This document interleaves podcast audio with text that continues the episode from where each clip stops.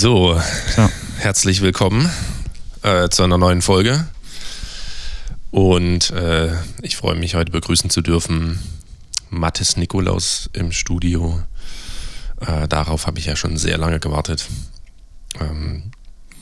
Wir haben ja schon so ein paar Sendungen miteinander gemacht in einer anderen Reihe. Genau, bei Jazz 4000, da kann man gerne einschalten im Internet, gibt es verschiedene Folgen über verschiedene Thematiken im Jazz und Jazztheorie und auch so ein Podcast einfach, wo wir labern.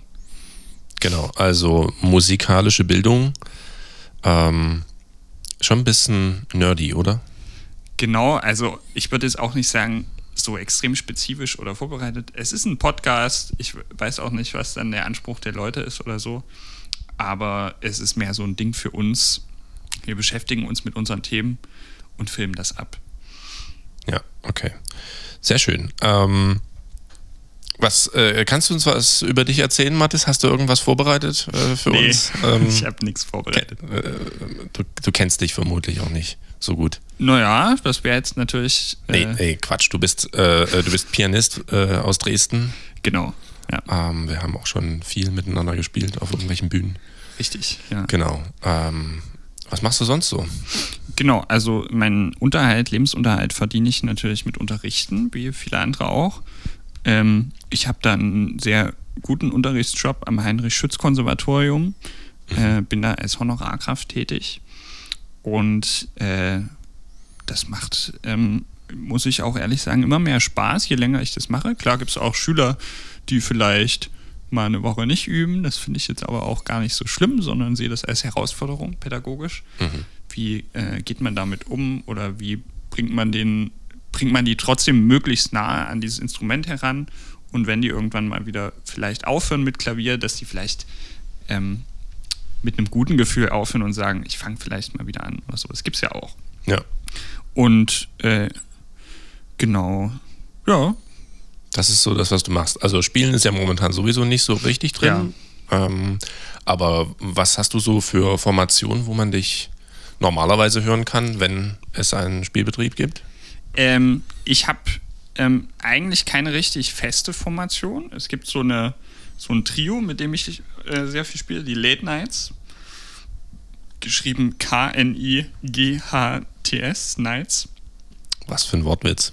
Genau, ist so ein Wortwitz halt. Und das wurde so ein bisschen gegründet für auch eine Corona-Welle, in der wir dann regelmäßig im Blue Note zu auch so einem Podcast, den Mirko von Blue Note da gemacht hat, regelmäßig als sogenannte Hausband gespielt haben. Und mittlerweile spielen wir auch regelmäßig im Sozietätstheater. Mhm. Und das ist ganz schön, aber wir spielen überwiegend Standards und proben auch nicht sehr viel. Das heißt, eine richtige Working Band sähe natürlich anders aus, aber das ändert sich vielleicht auch nochmal, wenn der ganze Schissel mit Corona vorbei ist. Okay, und ansonsten? Genau, ansonsten habe ich keine feste Formation, sondern bin tatsächlich eigentlich eher jemand, der dann so Projekte plant, aber auch das hat sich seit jetzt schon einiger Zeit nicht mehr ergeben. Okay, das ist natürlich jetzt ein Stich in mein Herz, denn ich komme sozusagen nicht als, die Band, die wir zusammen haben, kommt sozusagen nicht als feste Formation vor. Nee, da wäre ich jetzt noch drauf eingegangen. Also natürlich haben wir unser Duo. Jetzt rede ich wieder raus. Und das gibt es natürlich, aber das ist was ganz Spezielles. Das würde ich jetzt auch nicht als Working Band in dem Sinne bezeichnen. Wir haben auch ein Trio. Wir haben auch noch das Trio. Da gehe ich auch noch gleich drauf ein.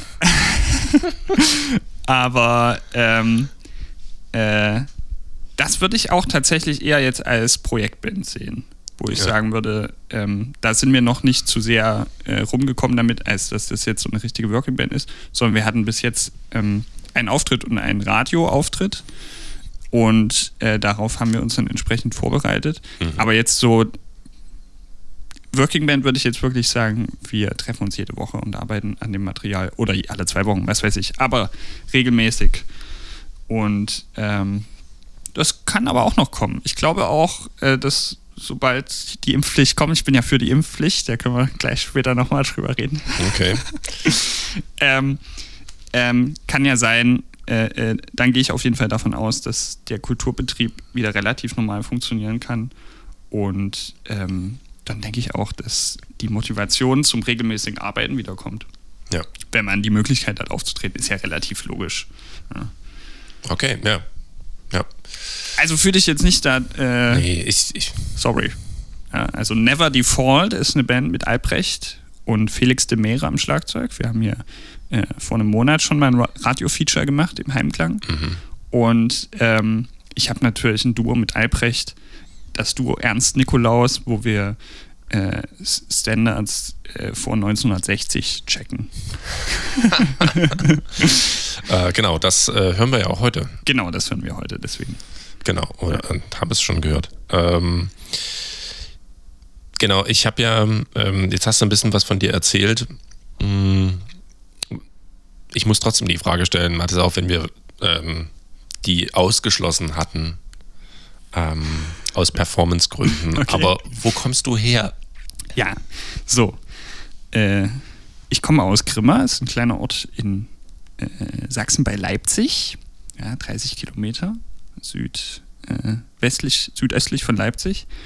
Und meine Eltern sind dort als Kantoren tätig. Und da bin ich so aufgewachsen in diesem kirchenmusikalischen Haushalt und Umfeld. Und genau, meine ganze Familie besteht aus Musikern. Insofern bin ich das schwarze Schaf, weil ich Jazz mache als einziger. Aber und das nicht unter Musiker zählt, oder? Nur das fällt schon unter Musiker, aber ich kann dann eben keine Noten lesen und die anderen können halt nicht improvisieren. Und dann redet man halt aneinander vorbei, wie das so ist. Also die einen sind blind, die anderen sind taub. Ich würde sagen, die sind einfach mir in der Kompetenz alle überlegen und ich habe mir dann mein eigenes Ding gesucht, wo man halt nicht so sehr auf Noten gehen muss. Mhm. Aber ja. Du kannst Noten lesen. Mittlerweile kann ich Noten lesen, ja. Das ergibt sich dann. Und hast auch studiert, oder? Genau, ich habe dann studiert. Nach dem Abitur habe ich das große Glück gehabt, direkt einen Studienplatz zu bekommen. Also ich bin auch so reingerutscht, kann man sagen. Leute sind abgesprungen von dem Studium und ein Platz wurde frei und ist so, naja komm, dann nehmen wir dich noch mit rein. Und bin ich so reingerutscht, hab Klavier studiert, vier Jahre Bachelor und noch 2 Jahre Komposition im Master. Ah, okay. Bei wem hast du da studiert? Klavier habe ich studiert bei Matthias Bezel, ansässig in Weimar und sehr, sehr guter, in allen Stilrichtungen versierter Typ und fantastischer, begeisterungsfähiger Typ, der kann das auch so vermitteln. Und bei Michael Fuchs, das ist ein hier Dresdner Pianist, so ein sehr feinsinniger, akkurater Typ. Mhm. Und die haben sehr viel gefordert. Ich glaube, ich habe auch die Anforderungen nicht erfüllen können im Studium. Und die haben aber mich da durchgeboxt. Und am Ende kam ich auch gut durch. Ja, am Anfang war es wirklich nicht so gut. Am Ende kam ich gut durch und heute würde ich sagen, bin ich auch ganz zufrieden. Genau, und Komposition habe ich bei Thomas Zoller studiert, ein sehr angesagter Komponist für Jazz in Deutschland. Da bin ich auch sehr froh, dem begegnet zu sein. Der hat mich da sehr beeinflusst und geprägt. Und ein Freigeist. Mein Freigeist auf jeden Fall auch. Nee, ich meine, er ist ein Freigeist. Achso, ja, aber das hat ja mittlerweile schon. Also er ist ein totaler Freigeist und da bin ich sehr dankbar, dass er das in seinen Unterricht integriert hat. Ja. Okay, sehr schön. Du arbeitest auch mit größeren Ensemble zusammen oder hast selber eins? Genau, also das Kompositionsstudium kam tatsächlich so zustande, dass ich schon vorher Unterricht bei Thomas Zoller genommen habe. Hauptsächlich, weil ich mich für Big Band interessiert habe. Ich hielt das einfach auch für nicht so schwer. Mir fiel das irgendwie leicht, für Big Band zu schreiben, diese Sätze zu verstehen. Und dann habe ich das gemacht. Thomas hat mich da eingewiesen. Und da das nicht so viele Leute machen, komischerweise, habe ich dann, als ich mal ein Projekt gemacht habe, da warst du auch dabei, das war sehr schön, weiß ich noch, hat es ganz gut durchgeschlagen und es kamen so ein paar Folgesachen und ich konnte immer mal meine Stücke in Big Band-Formaten spielen und ja, ich hoffe, das passiert auch noch weiterhin, das ist halt gerade total kalt gestellt, klar, aber das ist eigentlich das, wo ich mich kompositorisch gerade am wohlsten fühle und wo ich die meiste künstlerische Aussagekraft kompositorisch jetzt habe. So bei anderen Besetzungen fällt mir das viel, viel schwerer, jetzt irgendwie mal ein Streichquartett zu schreiben oder so. Ist natürlich super cool, aber da müsste ich mich richtig mit beschäftigen, nochmal, bevor ich das mich anmaßen könnte, da irgendwas. Ja, okay. Und kann man das in Zukunft irgendwo nochmal hören, oder? Bis jetzt gibt es noch keine Termine. Nein. Okay. Aber ist ein neues Programm oder sowas eventuell? Ich bin am Komponieren und es ergibt sich was, ja. Okay. Ich weiß aber noch nicht, wann. Vielleicht dieses Jahr noch. Ja, sehr gut.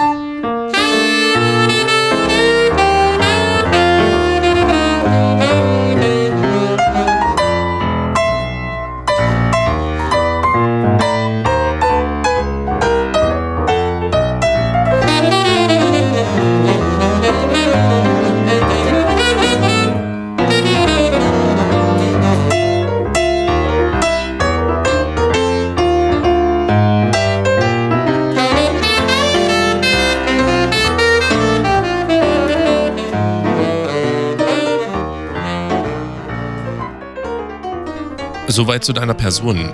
Jetzt hast du die große Ehre, an einer Premiere teilzunehmen. Und zwar an der Premiere der Fiesen 14. Okay. Das klingt ja nach einer Gebirgsformation in der sächsischen Schweiz.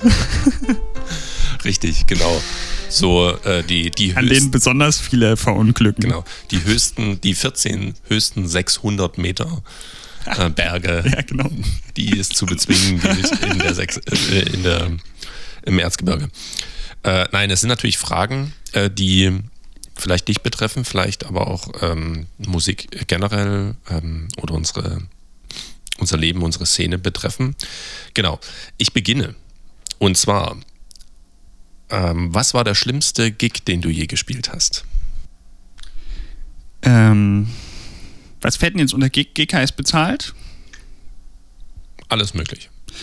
Dann würde ich sagen, tatsächlich lange vor dem Studium, da war ich glaube ich so 16 oder so, in Bad Lausick, das ist in der Nähe von Grimma, ist so ein Kurort, Bad Lausick, ja. Da wurde auch immer diese Serie In aller Freundschaft gedreht. Oh, wirklich? Ah, nee, da war diese Sachsenklinik irgendwie. Also haben die dann gedreht und in Leipzig dann die Außenstellen. Und da gab es so einen Millionär, der so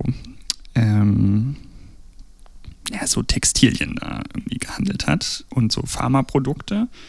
Und ich hatte so jemanden, mit dem ich so auch gespielt habe im Duo, der hat Saxophon auch gespielt. Aber nicht professionell, aber ziemlich gut. Und irgendwie hat der Typ uns eingeladen und wir haben da so in diesem Ding, in seiner Scheune oder was das war, gespielt. Ich habe so an so einer komischen E-Orgel, die er da hatte, an der er auch selber uns was vorgespielt hat. Völlig scheiße, also richtig schlecht. Und dann kamen auch noch so Hitler-Sprüche. Ja, also oh Gott. So, ich bin hier in meinem Bunker und sowas. Und wir waren so völlig perplex. Es gab auch nicht irgendwie Kohle oder so. Das war halt so ein bisschen so, wir waren halt beim Führer und haben für den gespielt. Völlig krank. Kann man sich nicht vorstellen, aber in Sachsen leider normal.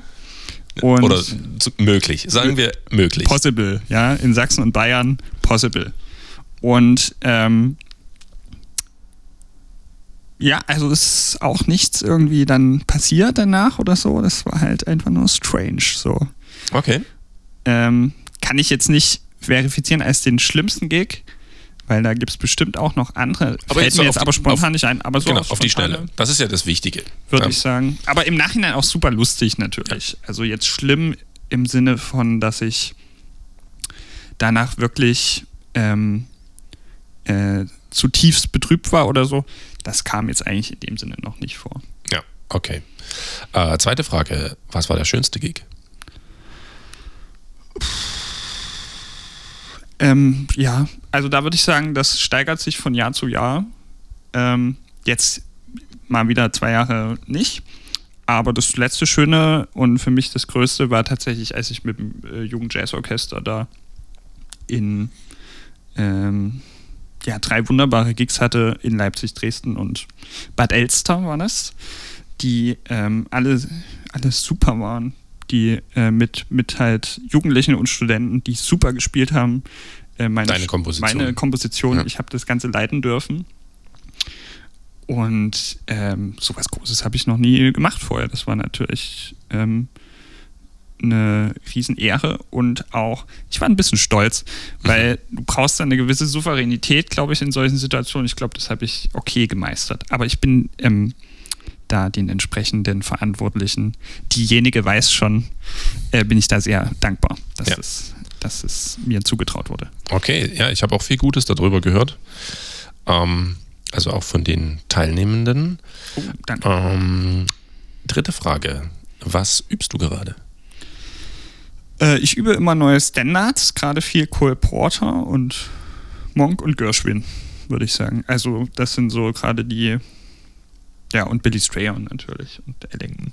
Also diese ganzen Komponisten, die mir halt gefallen, die irgendwie, ich sag mal, wo das Stück immer eine melancholische Note hat. Ja, also wo die Töne wirklich was bedeuten und nicht nur einfach irgendwelche kitschigen Dreiklänge sind oder so, sondern es eine wirkliche Melodie gibt. Wie man es ja vorhin auch gehört hat. Ja, also bei... Was haben wir gespielt? All of You ist ja ein Cole Porter-Stück und Sophisticated Lady ist ein... Ellington-Stück und Upper Manhattan Medical Group ist ein Billy Strayhorn-Stück. Genau. Okay, dann die nächste Frage. Was war der dümmste Kommentar zu deinem Instrument bisher?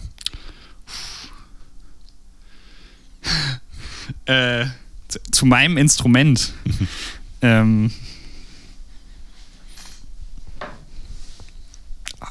ich nicht. Da hört man viel, das... Ja, gib uns doch mal eine Kostprobe. Also ich sag mal so, manche Instrumente sind ja ein bisschen prädestinierter für diese Frage, das gebe ich zu. Aber mal so einen Einblick, was man sich so anhören darf. Aber vielleicht gibt es ja auch nichts, vielleicht ist ja auch okay. Du musst eine Frage nicht beantworten. Ich muss kurz überlegen. Können da die Schere ansetzen. Also ich habe mal eine Weile in der Champagner-Lounge gespielt. Das ist so ein Laden an der Frauenkirche, so ein Schickimicki, in Anführungsstrichen Schickimicki-Laden. Also wirklich eigentlich unterste Schublade so. Mhm. Wenn man da mal kurz ins Hinterzimmer geht, checkt man sofort, was da abgeht. Und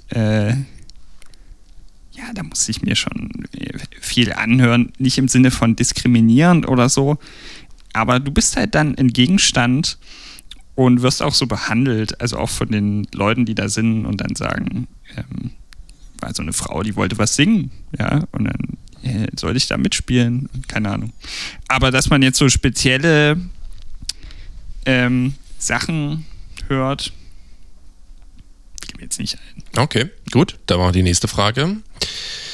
Was war bisher der schönste Kommentar, den du zu deinem Instrument bekommen hast? Ich kann mir schon vorstellen, worauf sich die übernächste Frage bezieht und so weiter.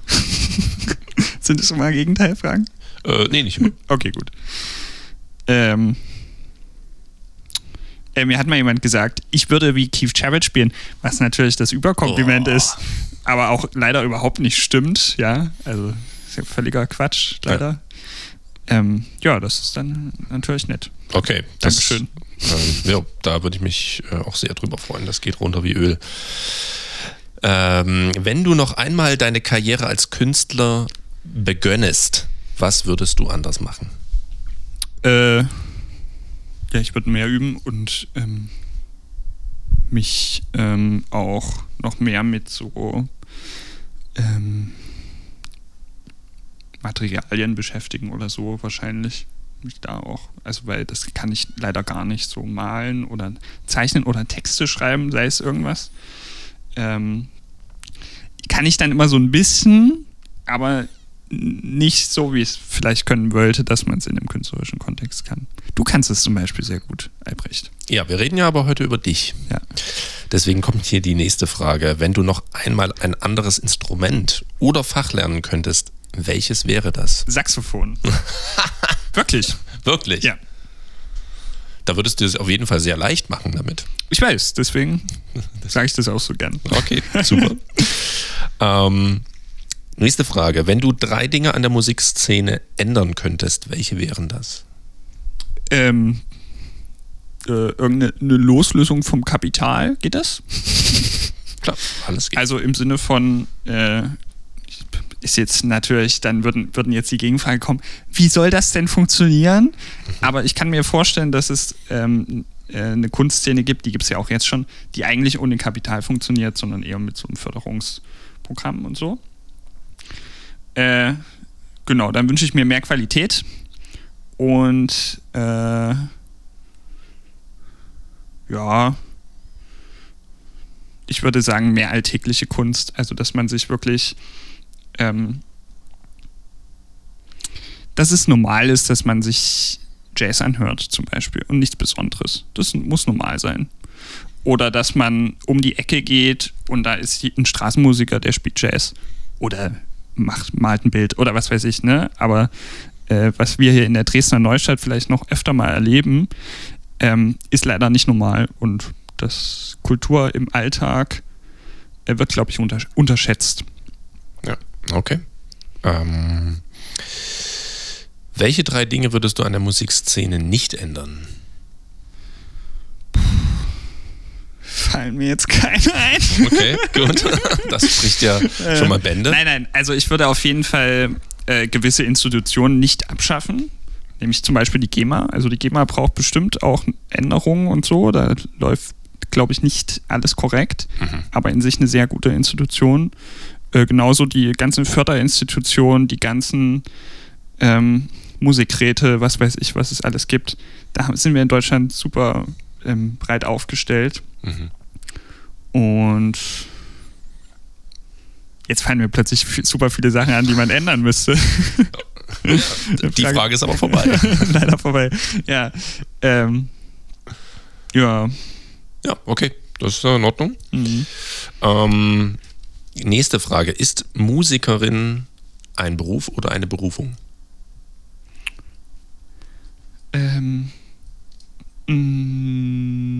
Das ist schwierig, weil ich glaube, jeder Beruf kann Beruf und Berufung sein oder beides und das hängt ein bisschen davon ab, wie gerne man es macht.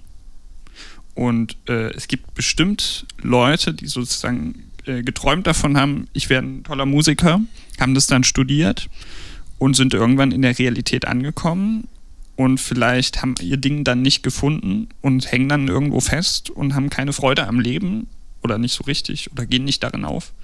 Da würde ich sagen, das ist dann Beruf. Und wenn man halt dann ein bisschen den Weg wählt, dass man sagt, okay, ich mache mal hier finanzielle Abstriche, um auch die Zeit für mich zu haben, mich mit meiner Musik zu beschäftigen. An dem Punkt muss man natürlich auch erstmal sein. Das ist dann die Berufung, dass man dann wirklich sagt, nicht so, ich opfer mich auf für die Musik, ich lebe für die Musik, sondern Musik ist nun mal mein, umgibt mich die ganze Zeit und ist nicht nur irgendwie Arbeit. Okay, ja. Und das fließt dann auch in die Arbeit ein, dass man sagt, beim Arbeiten bin ich jetzt nicht, also zum Beispiel, wenn ich unterrichte, habe ich nicht das Gefühl zu arbeiten, sondern ich bin dann im Flow, wie wenn ich übe oder Konzert spiele. Und natürlich hat es einen gewissen Wert, der bezahlt werden muss. Ja. Ja. Okay. Welcher Moment oder welche Erfahrung hat dich überzeugt, Künstlerin zu werden? Ich habe Oscar Peterson gehört als Kind. Da habe ich eine Schallplatte bekommen. Das war das Hauptding. Ja, und auch sonst einfach viel Jazz beibekommen. Und natürlich sind meine Eltern Musiker. Dann wird es so ein bisschen weitergegeben. Mhm. Ja. Ja. Ich denke, die Normalität hat da eine große Rolle gespielt. Aber gab es einen Moment, wo du sagen würdest, das war so... Nee. Okay, viele Momente also auf einmal. Ja. Ist Musik politisch relevant? Nö. Okay. Letzten zwei Fragen. Was? Also, Entschuldigung, die Musikindustrie und so ist natürlich politisch relevant. Musik an sich ist natürlich nicht politisch relevant. Ich glaube, das... Also würde ich jetzt gerne auch diskutieren. So. Wie siehst du das? Musik mit Texten kann politisch relevant sein. Die Musik an sich, würde ich sagen, ist nicht relevant, politisch. Mhm. Okay. Ja, das ist deine Antwort auf die Frage. Das ist völlig offen. Das war die Antwort. Ja. So habe ich geantwortet. Wie gesagt, letzten zwei Fragen. Was würdest du deinen Kolleginnen gern mit auf den Weg geben? Bebop, hört euch die alten Meister an. Bebop is the modern language, as Christian McBride says. Also Bebop ist die letzte moderne Sprache des Jazz und damit muss man sich beschäftigen und wer das nicht macht, ist ein bisschen verklärt, glaube ich. Ja. Okay. Letzte Frage. Was würdest du einem Publikum gern mit auf den Weg geben? Genau das. Bebop is the modern language. Listen to Bebop. Don't listen to modern jazz or synonyms like that. It's bullshit. Bebop is modern jazz. Okay. Ja. Mathis, herzlichen Dank für die Beantwortung dieser fiesen 14. Wie gesagt, eine Premiere. Toll. Großartig. Super Idee. Ja, verhindert auch einfach, dass ich so viel rede. Ist mir bei Alles gesagt, kennst du? Ja, es ist eher so aus dieser Sendung Thaddäus abgekupfert, die leider nicht mehr so gut ist, wie sie mal war. Genau. Und ich würde sagen, wir spielen noch was. Und ja, also vielen Dank, dass du da bist. Vielen Dank für die Einladung. Gern geschehen.